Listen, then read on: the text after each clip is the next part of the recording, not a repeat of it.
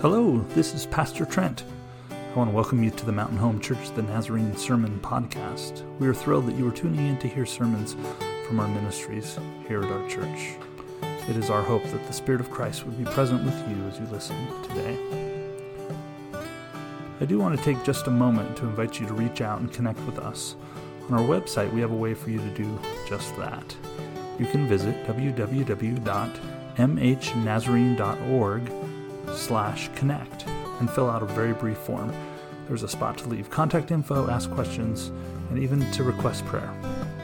Also, be sure to indicate that you listen to us through our SoundCloud podcast to let us know where you're listening.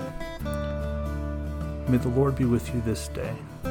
Grace and peace to you. Um, I have a question for you to ponder. It's a, it's a rhetorical question. You don't have to answer it out loud unless you really want to. But if you were to host a party, whether it's a dinner party, a birthday party, you name it, and you could only invite five people, who would those five people be? Who are the five people you would invite to your party? I hope I'm on that list. I want to go to your party. Um, I remember back when T-Mobile started to get big as a phone company. Yes, teens, T-Mobile used to not exist. Um, I think it, I forget what it used to be called. Um, it had a name before that. But as they started to get big, they, they did this, uh, this promo. And one of the big promos to kind of get their name out there was your fave five. Does anybody remember this? Your fave five on T-Mobile? And they had these funny commercials that were just kind of silly, people bantering, mostly basketball players. I think Charles Barkley was on, or yeah, on, on those commercials. Um, and the question was, who's in your fave five? Um, so who are the five people you want, like on speed dial on your phone? Who are the five people you want to text the most?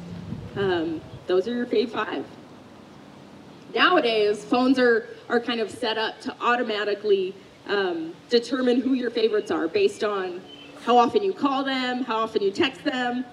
Um, it's, it's funny, I pull up my phone to make a phone call, and right there uh, is Frankie's name, right under a category that I didn't even create called favorites.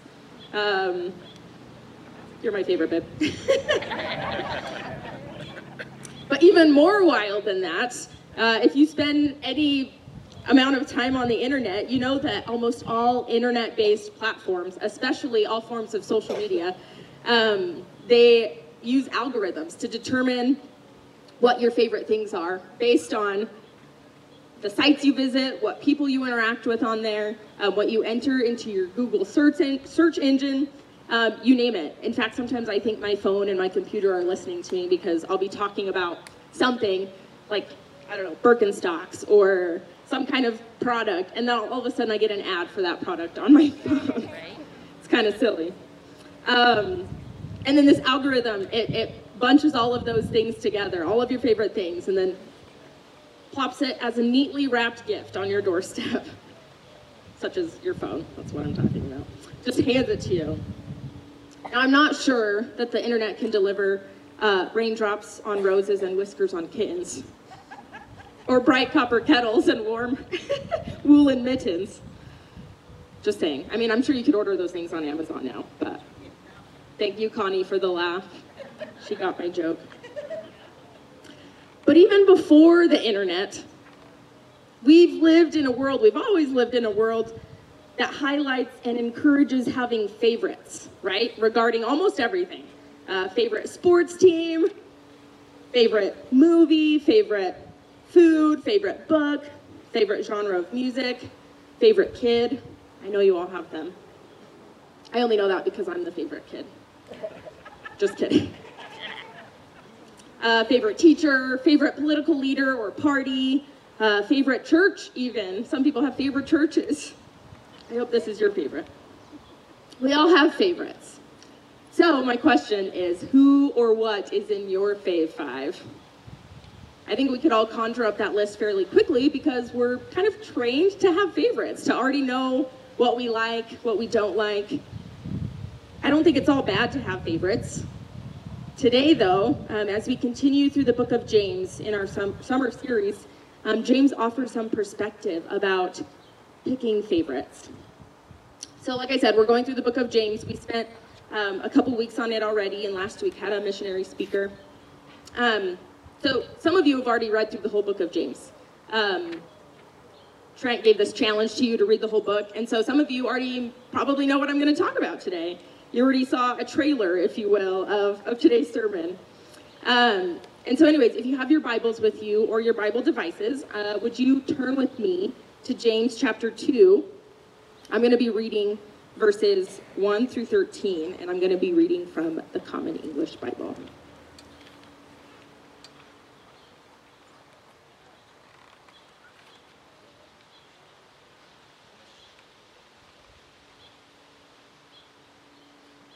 Out of the reverence and of the reading of God's word, would you please stand with me today?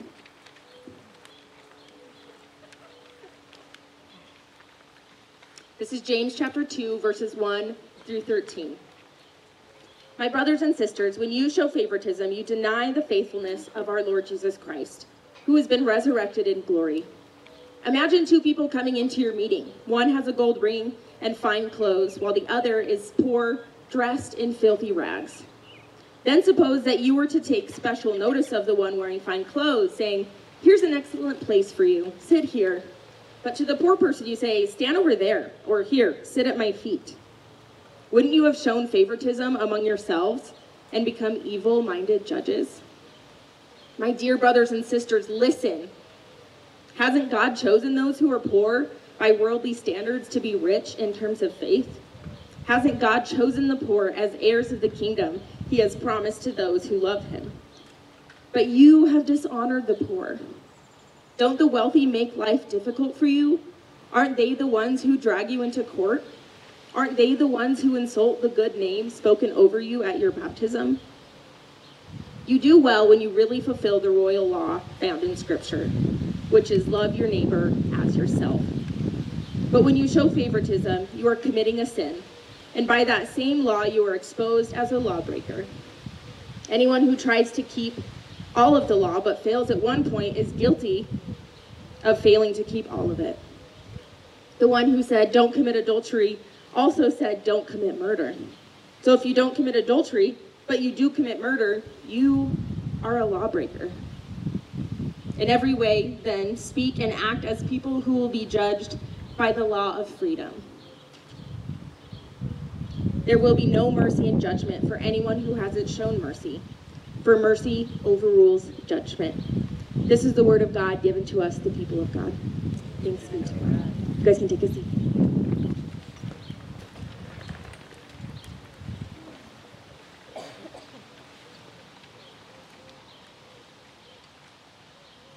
Now, I think I might be in the minority on this. I could be wrong. Uh, but I enjoy the book of James, and not for the reason you might think. Uh, my whole life, I have been a rule follower. Any other rule followers out there? rule breakers? Just kidding, don't raise your hands. Um, I'm not even kidding a little bit. If if I was told to do something by my parents or by a teacher or by somebody, um, you better believe I was going to do it. Uh, even just the thought of breaking the rules made my stomach upset and made me all nervous, and my conscience would just quickly turn those thoughts the other direction. Like, nope, you're to follow the rules. It wasn't often that I actually broke the rules, maybe a few times in my life. But I like the book of James because, as a rule follower, the things he writes to believers make sense to me. It makes sense that he's telling us all of these things. It feels easy to me to read because I naturally have this desire to follow rules. And I know that's not the case for everyone.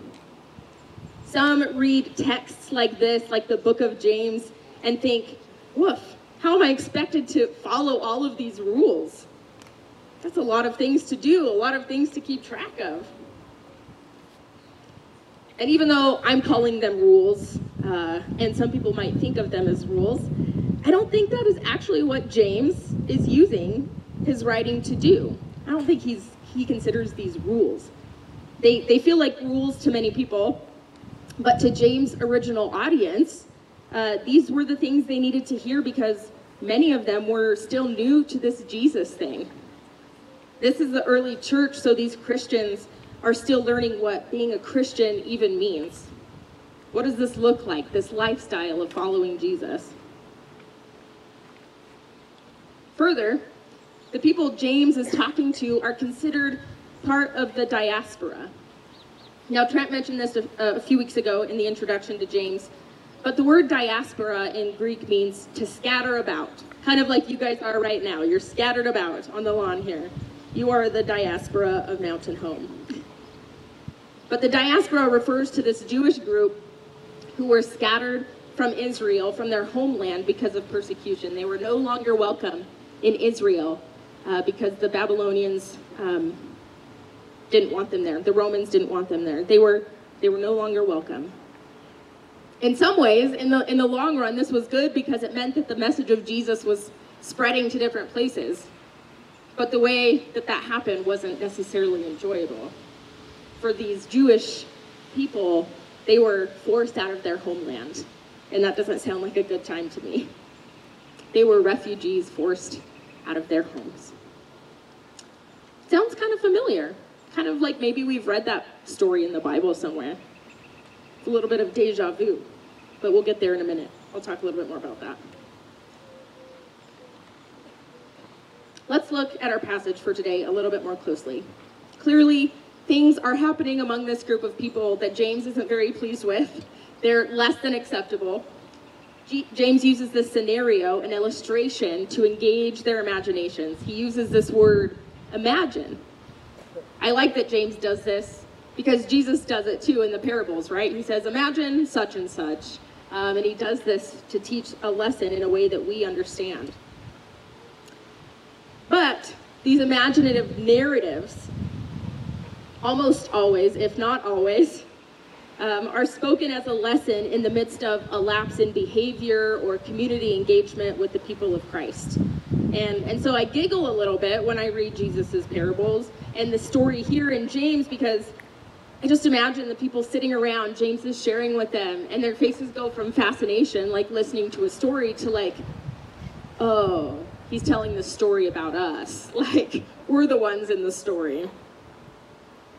And so James starts with Imagine two people coming into your meeting.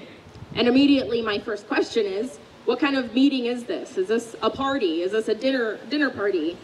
Uh, but if we're reading it in Greek, we would read the word that's used for synagogue, which refers to, to their worship meetings, right? Um, they were worshiping Jesus. These were Jesus worshiping Jews, but this is their worship service, much like we're having today. Um, I'm sure it didn't look the same. They were probably sitting on dirt floors or on just little little boxes. Um, but James says this: Imagine people coming into your meeting. Two, two people. One has a gold ring and fine clothes, while the other is poor and dressed in filthy rags.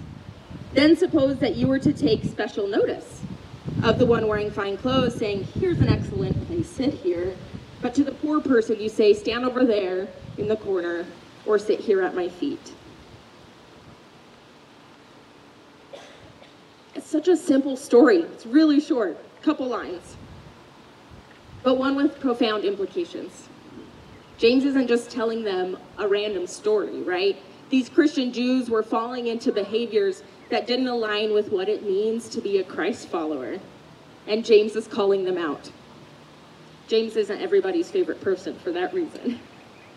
And it's not just a little admonition, like a slap on the wrist. Like, this is a full blown rebuking of their actions. His next words are often read as if they're endearing, but I wouldn't be so sure. We often read it, My dear brothers and sisters, listen up. But instead, we have what I think we should read it as is, My dear brothers and sisters, listen. There's an exclamation point there. I don't think James is very pleased with what they're doing. And so it's a little bit more of a, he's angry, right? Indignant a little bit. And so as a rule follower, like I talked about, I, I read that and I instantly become afraid. um, because the minute somebody raises their voice at me when I was little, uh, it's game over. I just confess all of my sins right there and I break down. And, and one of my Bible professors at NNU, um, he taught us that whenever there's an exclamation point um, or, or repetition, that that's a sign to pay attention. Like, that should be a no-brainer, but those little details in scripture when we're reading it make a big difference, right? It would be different if it just if he just said, "Listen here." But no, he says, "Listen. Listen to what I'm telling you." All that to say, James is pretty serious about what these scattered Christians are doing to each other, particularly how they're treating people in their own community and newcomers to their worship gatherings. The next sign that James is serious is this hypothetical questioning, right? He starts asking these questions that these people already know the answer to. Hasn't God chosen those who are poor by worldly standards to be rich in terms of faith? Hasn't God chosen the poor as heirs of the kingdom he has promised to those who love him? Don't the wealthy make life difficult for you? Aren't they the ones who drag you into court? Aren't they the ones who insult the good name spoken over you at your baptism? All these questions that are rhetorical, right? Because these people already know the answer. After these questions, I just imagine these people sitting there listening to James with their head heads in their hands a little bit. Or or you know when you have a dog and, and they're in trouble and their tails between their legs. That's a little bit kind of what I imagine these people were feeling like. Or maybe they were pointing their fingers and placing blame. Like, that guy was the one picking favorites, not me. Who knows what their reaction was. But what we know as 21st century readers, just like I think those early Christians knew, is that they themselves had been and still were the poor themselves, mistreated by those in power. And here they were mistreating others the way that they were being mistreated. That's what makes this situation in James so difficult and so awkward. They know what it's like to be treated like trash, forced to sit in the corner and humiliated. They've been the oppressed at the hands of the rich who use their power and use their wealth to hurt others instead of to help others. James is reminding them who they are and where they've been. And not only that, but who they are called to be because of the name they bear, which is Jesus. And then James takes it a step further.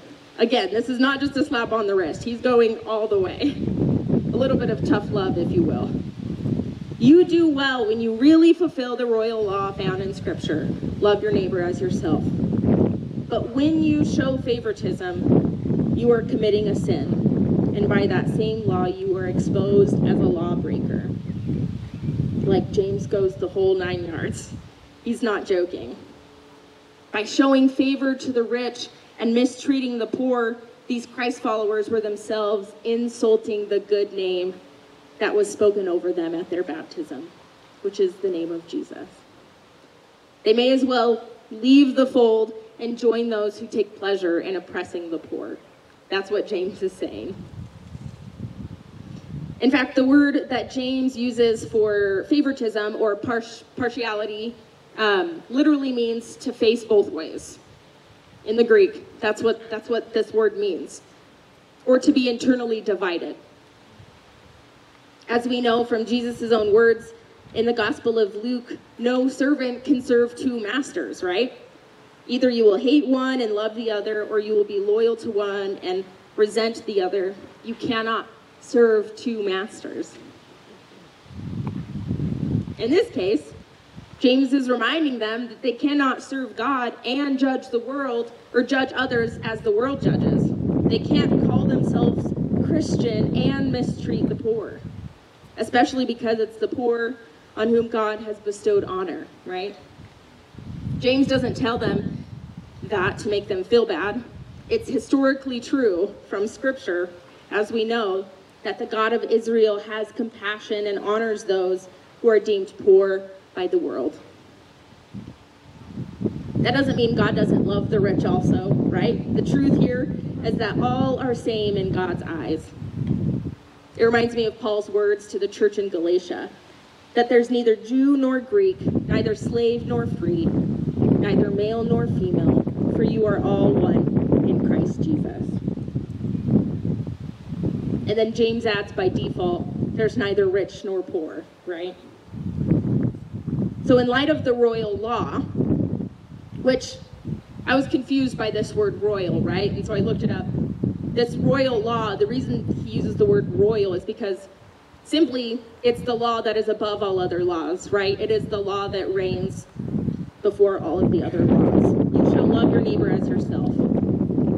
And I think most of us know the first part of that, right? You shall love the Lord your God with all your heart, your soul, your mind, and your strength. But in light of this royal law, it's not just wrong to mistreat the poor, it's reprehensible. It's the opposite of the royal law. A law which rests on several pillars, one of which is mercy, and James brings that up in this story. In fact, in the Greek, favoritism and mercy are exact opposites, they're antonyms. When you show favoritism to one person, it's at the cost of another person. And so that brings me back to this deja vu moment I mentioned earlier. This story should, found, should sound familiar because we've heard it before. The people of Israel were delivered from bondage, right? When they were in Egypt, from their oppressors, and they were in turn to show mercy to the stranger in their midst. They were told, You were once strangers, so don't you dare treat strangers poorly because you know what that's like. Uh oh, are we blown over? it's the Holy Spirit. James expects no less of these dispersed Christians. They're to follow that same law, to love the stranger. We're going to shift a little bit. I know I spent quite a, quite a bit of time talking about the story in James, right? About these people. Um, and I did that on purpose because like the, the first hearers of James, if we put ourselves in that place, I think we find ourselves in the story. Perhaps we have some changes to make. Maybe, probably. We find ourselves being pulled in two different directions, like this word for favoritism, facing both ways. Pulled toward the way the world encourages us to treat others, and pulled toward the way God commands us to treat others. I know beyond a shadow of a doubt that I have been in the place of the evil judge that James is talking about, making a, a snap decision about a person based on how they look, what they're wearing, how they talk, or maybe even what their hobbies are, these external factors, right? I also know that that I've been the rich person in the story with a gold ring and fine clothes. Not literally. I buy most of my clothes at the thrift store. But I've been welcomed and accepted based on these external factors, right? I've been in that place. And I know that I've also been the person asked to sit on the floor and humiliated. Not necessarily when it comes to, to financial wealth, right? But, but I've been in that place. I think we can all find a place in this story, or perhaps multiple places in this story, uh, based on different moments and experiences in our lives.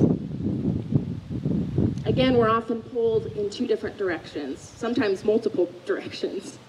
We're trained by certain societal structures to create this automatic bent toward choosing favorites. Politics, the workplace, education, and dare I say it, even the church. I was reading this article um, a while back. It was about favoritism in the workplace. Uh, if you've ever had a job, you know what that's like. Either you are the favorite or you've experienced somebody else being the favorite. And a CEO of a company was interviewed for this for this article. I don't remember what company it was, um, but he was interviewed about the issue. And one of his comments was this. He said, Favoritism is human nature. And, and I read it a few times and I realized he's not, he wasn't trying to be callous, uh, but truly believed that it's natural to pick favorites.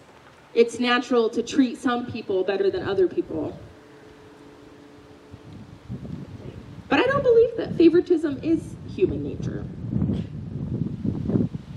I mean, yes, because of the fall, there is temptation and because of free will, we sin and fall into that temptation. But sin isn't our nature. Love is our nature. James's concern for his whole letter, for all of his words, is right Christian conduct. Like we read in chapter 1, we must not be hearers of the word, but doers of the word. We heard that in chapter 1. There were a couple lines I read from, from an author this week from a commentary I was reading, uh, and they stuck with me. There were two lines. The first one said this Consistently Christian conduct comes only from a consistently Christian heart and mind. Consistently Christian conduct comes only from a consistently Christian heart and mind. And here was the second quote that stuck out to me.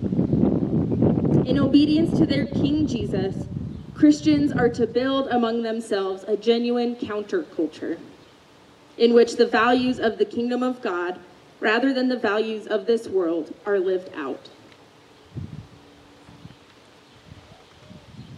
To a lot of people, maybe even some of you, what James is saying, what we read in the book of James, feels too much like rules.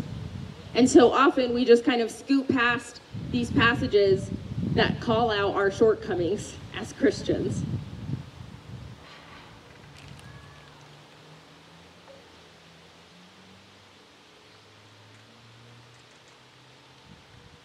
And without giving too much away uh, or stealing next week's sermon, um, I want to touch on one thing. The, the very next verse, verse 14, um, and again, I won't, I won't steal next week's sermon, um, but the very next verse says this My brothers and sisters, what good is it if people say they have faith, but do nothing to show it? Claiming to have faith can't save anyone, can it? That is exactly James's angle. Faith saves you. Yes, we know this and we believe this. Not works.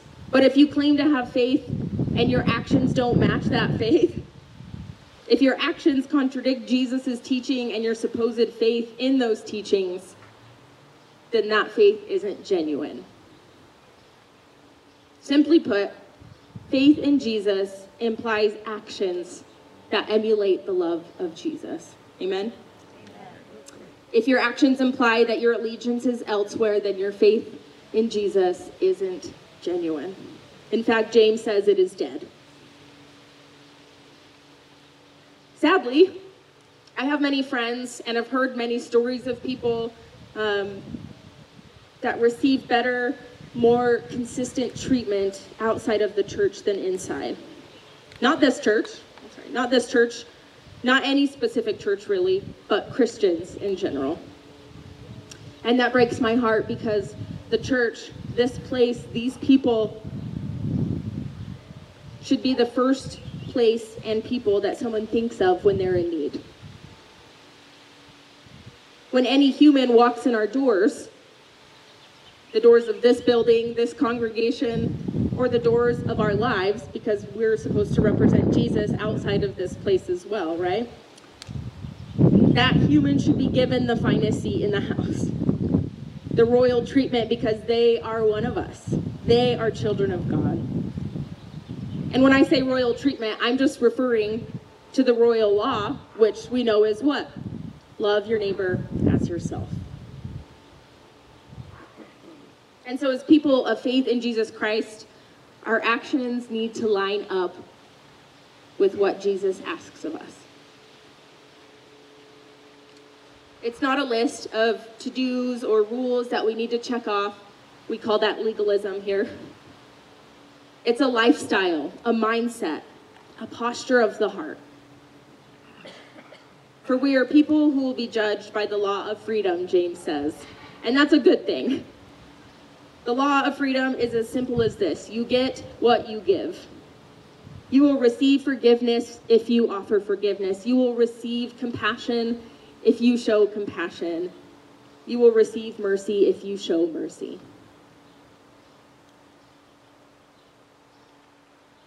So, the more and more I read the text from James today, our passage, chapter 2, the more I wish that the person in the story I most related with was James. His ability to unashamedly call out harmful, divisive behaviors is a quality that I wish I had. The truth is, James knew this group of scattered Christians needed someone to teach and speak truth, no matter what that truth was. But I guarantee if there were more people like James in our world and in our midst, people wouldn't be very big fans of him, would they? Uh, because we don't necessarily like being called out. Today's word is hard, but it's good and it's necessary. I'm willing to bet that many of you have been a stranger in a new place before. If you have been, then today's word is for you. If you're a stranger in a new place today, welcome. Today's word is for you too. And if you love Jesus and have faith in his life, death, and resurrection, then today's word is for you. Amen. I'm going to invite the praise team to, to come on up and get ready. And we're going to sing a last song together in a moment. But I wanted to repeat one of the one of those lines that I mentioned from from the book that I read because uh, it, it just stuck with me. And I want it. I want to end here um, and use that line as a challenge to us as Christ followers. In obedience to our King Jesus, we are to build among ourselves a genuine counterculture in which the values of the kingdom of God, rather than the values of this world, are lived out. Lord, that is our prayer today that among this place, among these people, that we would build a place that is safe, a place that emulates the values of your kingdom values of, of justice, values of compassion, of service, of kindness, of love that is unconditional. Lord, for we are humans fashioned in your image. And our nature is not sin, our nature is love. For you are love. Lord, today as we as we end in song, would would we be reminded of this challenge, of this call on our lives to welcome the stranger? May we be a people of hospitality, a people who are warm and welcoming to every human, not just the ones that are like us, not just the ones that look nice on the outside, but God, to every single person. For each and every one of them is a child of God. Lord, we thank you and we love you and we pray these things in your name. Amen. As a normal practice here, we uh, stand. You're already standing. Good job, step one. Uh, but we extend our hands as a symbol of receiving a benediction or a blessing today. And so here it is. May we be people of hospitality, people who embody the kingdom values that Christ has called us to today and every day. Go in the love of Christ. Thanks for joining us today on the Mountain Home Church the Nazarene podcast. Don't forget to visit us at mhnazarene.org slash connect if you'd like to connect with us, and have a great week.